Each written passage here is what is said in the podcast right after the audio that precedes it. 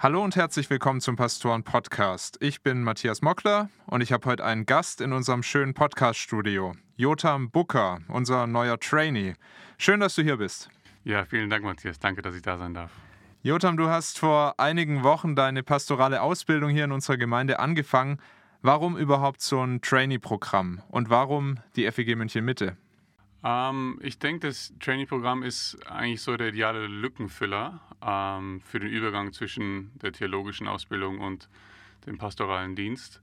Hier kann man sich noch ein bisschen ausprobieren. Hier ist man noch ein bisschen geschützt, man hat weniger Verantwortung und man arbeitet ganz eng mit sehr guten Pastoren zusammen wie dir und Matthias und Jonathan und so weiter und kann einen Einblick bekommen in den Dienst und auch nochmal so ein bisschen abchecken, ob das auch wirklich für mich ist. Und das gibt es nicht sehr oft in Deutschland. Und ich bin aus der Gegend hier und ich kannte nur die FEG, die sowas anbietet. Und ich kannte die Pastoren alle. Ich kannte einige Leute aus der Gemeinde und ich wusste, hier kann ich noch was lernen. Deswegen lag das eigentlich auf der Hand. Ja. Du bist für mindestens ein Jahr in unserer Gemeinde. Da wollen wir dich natürlich etwas besser kennenlernen. Und fangen wir mal mit deinem Nachnamen an. Booker, das ist ja nicht typisch deutsch. Bist du zugewandert? Ich nicht. Ähm, ich bin in Dachau geboren, also nicht weit weg von hier, aber mein Vater ist aus England, meine Mutter aus Norddeutschland. Sie haben sich in München getroffen und haben dann dort geheiratet. Sie haben sich in der Gemeinde getroffen und sich in Karlsfeld niedergelassen. Und dort bin ich dann aufgewachsen und dann in Allach zur Gemeinde gegangen. Also du bist mehr in der Region verwurzelt als alle Pastoren Richtig, dieser Gemeinde. Im ganzen Team, auch inklusive Bettina und allen drum, dann bin ich der Einzige, der eigentlich wirklich von hier kommt. Dein Vorname, der lässt ja auf christliche Eltern schließen, die gut mit dem Alten Testament vertraut waren. Stimmt das? Und woher kommt Jotam genau? Ja, ja, ja, das stimmt auf jeden Fall. Ähm, er kommt aus dem Alten Testament, dieser Name, ist ein ein König von Juda gewesen. Es gibt noch einen anderen im Buch Richter, aber nach dem bin ich nicht benannt. Ich bin nach dem, im, nach dem König benannt. Ähm, meine Eltern wollten einfach mal was anderes probieren, so namenstechnisch, und dann sind sie auf diesen Namen gestoßen. Ähm, und ihnen hat die Bedeutung sehr gefallen. Ähm, das heißt, der, die Bedeutung ist, der Herr ist vollkommen. Interessant ist allerdings auch, und das wusste ich selber gar nicht, bis ich zwölf oder dreizehn war, dass Jotam eigentlich nur mein zweiter Vorname ist. Mein erster Vorname ist eigentlich John. Ich wurde nach meinem Großvater englischer Seite benannt. Das wusste ich aber selber nicht, bis ich mal auf meinen Pass geschaut habe mit 12 oder 13. Da stand da John Jotambuka. Also theoretisch heiße ich John, aber niemand nennt mich John, nicht. alle nennen mich Jotam. Kurios, also das Neue Testament auch noch mit reingebracht, der Johannes, der John. Ein christliches Elternhaus ist ja für manche ein ganz wunderbares Erbe und andere haben das eher als schwierig erlebt. Wie war das bei dir? Wie wurde der Glaube an Jesus Christus bei euch zu Hause gelehrt und gelebt? Ja, ich habe vorher schon erwähnt, dass meine Eltern sich in der Gemeinde kennengelernt haben und ähm, die Gemeinde war für sie deshalb immer ein besonderer Ort und sie sind selber erst als Erwachsene zum Glauben gekommen, aber haben den Herrn wirklich sehr lieb gewonnen und haben heute noch einen sehr, sehr starken Glauben und haben uns dementsprechend auch christlich erzogen. Mein Vater ist äh, lange Zeit Ältester gewesen in, in, der Gemeinde, in der ich aufgewachsen bin. Und ähm, deswegen war der christliche Glaube überall und immer dabei. Ähm, und da bin ich im Nachhinein sehr dankbar für, aber das war natürlich trotzdem nicht immer einfach, gerade wenn man mit weltlichen Freunden ähm, unterwegs ist, dann kann es manchmal schwierig werden und ähm, geht man auch mal Kompromisse ein und fühlt sich ausgeschlossen und all diese Dinge. Sonntags kann man nie zum Fußballspielen gehen. Ja, manchmal hat es es auch schwer gemacht. Aber im Nachhinein bin ich sehr dankbar dafür. Ich denke das jetzt manchmal, wenn ich so meine Kinder sehe und jetzt kommt die Älteste in die Schule und ich denke mir, oh Mann, die Arme, wenn die dann sagt, mein Papa ist Pastor, ich bin mal gespannt, was das auslöst, ob da Türen zugehen oder ob das ganz easy und entspannt ja, ja. sein wird. Das weiß man echt nicht. Also meine Schwestern, die alle auch nicht gläubig sind heute, die fanden das gar nicht cool. Und die sagen auch, sie sind teilweise traumatisiert davon. Irgendwann musstest du ja dann zu deinem eigenen Glauben finden. Man sagt ja so schön, Gott hat keine Enkelkinder. Wie war das bei dir? Gab es ein besonderes Ereignis in deinem Leben, wo dir das so richtig bewusst wurde, ich brauche Jesus als meinen persönlichen Retter? Ich denke, ich habe das Evangelium zum ersten Mal vielleicht mit zehn so richtig verstanden und hab, mir ist dann auch klar geworden, ja, ich brauche diesen Jesus später, ein paar Jahre später, dann nochmal auf dem Zeltlager wurde es ganz klar. Aber ich wusste auch immer, das ist mit einer gewissen Entscheidung verbunden, vor der ich sehr Angst hatte.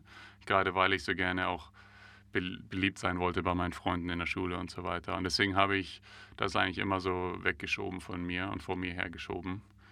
Und habe dann viele andere Sachen ausprobiert in den Teenagerjahren und bin dann erst mit fast 21 wirklich zum Glauben gekommen und habe erst dann angefangen, Jesus nachzufolgen. Und wie kam das? Das kam dadurch, dass ich, wie gesagt, viele andere Sachen ausprobiert hatte und immer frustrierter wurde dadurch, ähm, weil ich gemerkt habe, das bringt mir irgendwie alles nichts. Ich hatte eigentlich alles, ich war sehr beliebt, ich war ziemlich erfolgreich, ähm, ziemlich gute Leistungen immer gebracht in der Schule und im Studium.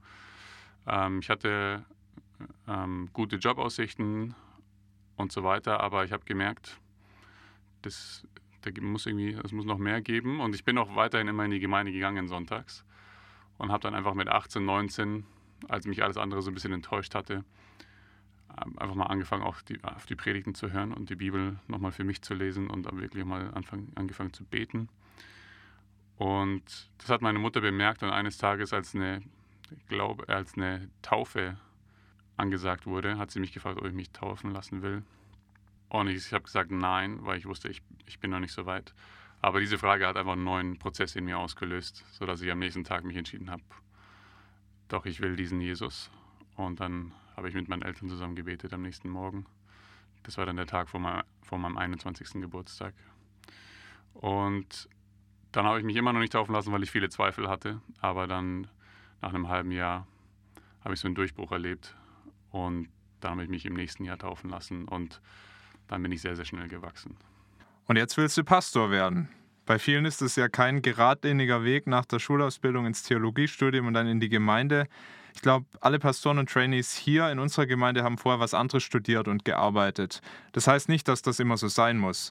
Welchen Weg hat Gott dich geführt? Ja, also ich ähm, habe mich also gegen Ende meines Studiums erst bekehrt und ich habe eben Übersetzen studiert. Ich bin Übersetzer und Dolmetscher und habe nach diesem Studium dann auch als Übersetzer und Dolmetscher gearbeitet für drei Jahre.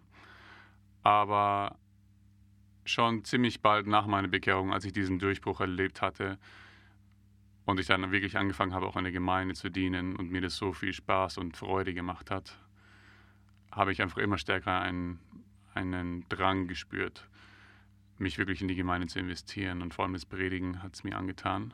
Und ähm, dann war mir eigentlich fast schon vielleicht ein Jahr nach meiner Bekehrung klar, ich will eigentlich nichts anderes mehr machen. Äh, ich kann mich nirgendwo anders mehr sehen als in der Gemeinde. Und dann habe ich angefangen, am Martin Buser Seminar ein bisschen was zu machen und habe dann über den Mike Clark dieses Stipendium vermittelt bekommen in Sydney, Australien. Wie lang ging deine theologische Ausbildung? Also ich habe hier so ein Jahr, eineinhalb Jahre am Martin Buser Seminar gemacht, hab, da habe ich Hebräisch gemacht und ein bisschen Altes Testament und dann habe ich drei Jahre in Sydney Vollzeit studiert. Gibt es ein Bibelbuch oder einen bestimmten Vers, der dich in den letzten Jahren besonders geprägt hat? Vielleicht ein Wort, das dir in der Ausbildungszeit besonders wichtig geworden ist? Ja, da fallen mir immer zwei jetzt ein. Der eine Vers, wird, der eine Abschnitt wird immer der aus Philippa 3 bleiben, der auch mein, mein Taufabschnitt wurde, äh, wo Paulus ja ähm, erzählt, was er alles so schon geschafft hat, was für ein toller Typ er ist in seinem, oder er war in seinem alten Leben. Und jetzt sagt er aber, er achtet alles für Dreck, wirklich und damit Jesus zu kennen. Damit konnte ich mich stark identifizieren, weil ich früher schon sehr stolz war auf meine Errungenschaften. Ähm, jetzt im Studium ist mir vor allem letztes Jahr Jesaja 40 sehr wichtig geworden, vor allem das Ende des Kapitels. Ich hatte eine sehr schwierige Phase letztes Jahr, wo ich auch depressiv war, äh, fast das ganze Jahr. Und wenn man mal in so einem Loch ist, dann, dann hat man den Eindruck, da geht es irgendwie nicht mehr raus. Und dann verliert man auch sehr schnell seinen Glauben und Gott scheint sehr, sehr, sehr weit weg. Und dann ist es wichtig, sich so ganz grundlegende Wahrheiten wirklich ins Herz zu predigen. Und deswegen habe ich dann Jesaja 40, so die letzten Verse auswendig gelernt, mir auch an meinen Schreibtisch gehängt und mir immer wieder zugesprochen weil ich wusste, mein Herz will mir andere Sachen erzählen. Deswegen brauchte ich die Wahrheit und musste sie mir wieder zusprechen. Also die letzten Verse von Jesaja 40, die sind immer noch sehr bedeutend. Ja. Was ist dir da besonders wichtig geworden? Ähm, einerseits konnte ich mich mit den Adressaten dieses Kapitels identifizieren. Das sind die, das Volk Gottes im, im Exil, die wirklich auch keine Hoffnung hatten, wo es wirklich alles hoffnungslos war. Und Gott ermahnt sie einerseits, aber ermutigt sie äh, zur selben Zeit auch. Er sagt dann sowas wie, warum sprichst du denn Jakob und sagst du Israel, mein Weg ist verborgen vor dem Herrn und mein Recht entgeht meinem Gott. So habe ich mich gefühlt, dass Gott das nicht sieht, was hier gerade passiert und dass er mich alleine gelassen hat. Und dann erinnert er mich, weißt du denn nicht, hast du es denn nicht gehört, der ewige Gott, der Herr, der die Enden der Erde geschaffen hat, wird nicht müde noch matt, sein Verstand ist unerschöpflich und er gibt dem Müden Kraft und Stärke genug, dem Unvermögenden. Das waren einfach Wahrheiten, die ich angezweifelt hatte und die, die musste ich mir einfach neu einprägen und wirklich ins Herz sprechen lassen. Eine ganz wertvolle Erfahrung, auch wenn es sicher sehr schwierig war. Ähm, dass äh, ja, habe ich auch in anderen Bereichen erlebt, dass Gott auch Pastoren sowas zumutet, aber dadurch auch der Pastorendienst an Tiefe gewinnen darf. Mhm. Ähm, zumindest kann ich mir nun manche Sachen besser vorstellen, wie sich yeah. Menschen fühlen und auch, dass Menschen mal wirklich auch, auch am Glauben zweifeln, an Gott yeah. verzweifeln. So. Du kannst es ganz anders nachempfinden, wenn du selber mal drin gesteckt hast, so schwierig das dann in diesem Tal ist.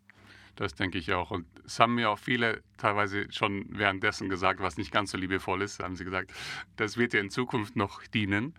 Aber ich denke, sie hatten trotzdem recht. Ähm, ich glaube, es hat einiges mit mir gemacht, hat mich sehr viel demütiger gemacht, aber auch empathischer. Ich, ich, ich fühle mich viel mehr verbunden mit Leuten, die jetzt leiden und habe zumindest das Gefühl, ich kann sie einen Ticken besser verstehen. Das eine sind Bibelworte, die dich geprägt haben. Es haben dich bestimmt auch Menschen auf deinem Weg geprägt. Neben deinen Eltern, wer waren so Leute, die dich besonders ähm, in der Jüngerschaft weitergebracht haben und was haben sie dir beigebracht? Ja, da fällt mir zuerst der Kevin ein aus meiner ähm, Heimatgemeinde, der mein Jugendleiter war und immer an mir dran geblieben ist, sehr treu, auch als ich mich lange nicht wirklich hingeben wollte und Jesus nachfolgen wollte und der mich dann sehr unterstützt hat, als ich es dann doch getan habe. Und der jetzt auch ältester ist in der Gemeinde und wirklich ein treuer Unterstützer ist. Von ihm habe ich, glaube ich, gelernt, was es bedeutet, treu zu sein. Auch in schwierigen Zeiten. Die Gemeinde ist auch immer durch schwierige Zeiten gegangen und er war immer sehr fest und treu dabei. Dann fällt mir Mike Clark ein, der hier auch in der Gemeinde war. Mit dem habe ich gar nicht so viel Zeit verbracht, weder hier noch in Sydney, was kurios ist. Aber immer wenn wir Zeit verbracht haben, dann waren es sehr bedeutende Gespräche, die wirklich wegweisend waren. Er hat mich überzeugt, Theologie zu studieren. Er hat mich nach Australien gebracht. Er hat dort sich ein bisschen um mich gekümmert. Ähm, er hat mir verschiedene Kontakte verschafft, die es mir sehr viel leichter gemacht haben. Und ich glaube, von ihm habe ich so ein bisschen gelernt, dass es auch gut tut, mal die Sache mit Humor zu nehmen. Und, und er, ich denke, er fällt Entscheidungen auch sehr gut. Er ist sehr gut darin, Entscheidungen zu fällen. Und da war dann noch ein Lehrer am College, David Burge, ähm, der auch Pastor war gleichzeitig. Ein sehr, sehr demütiger Mann. Sehr, sehr feinfühlig, sehr, sehr sensibel.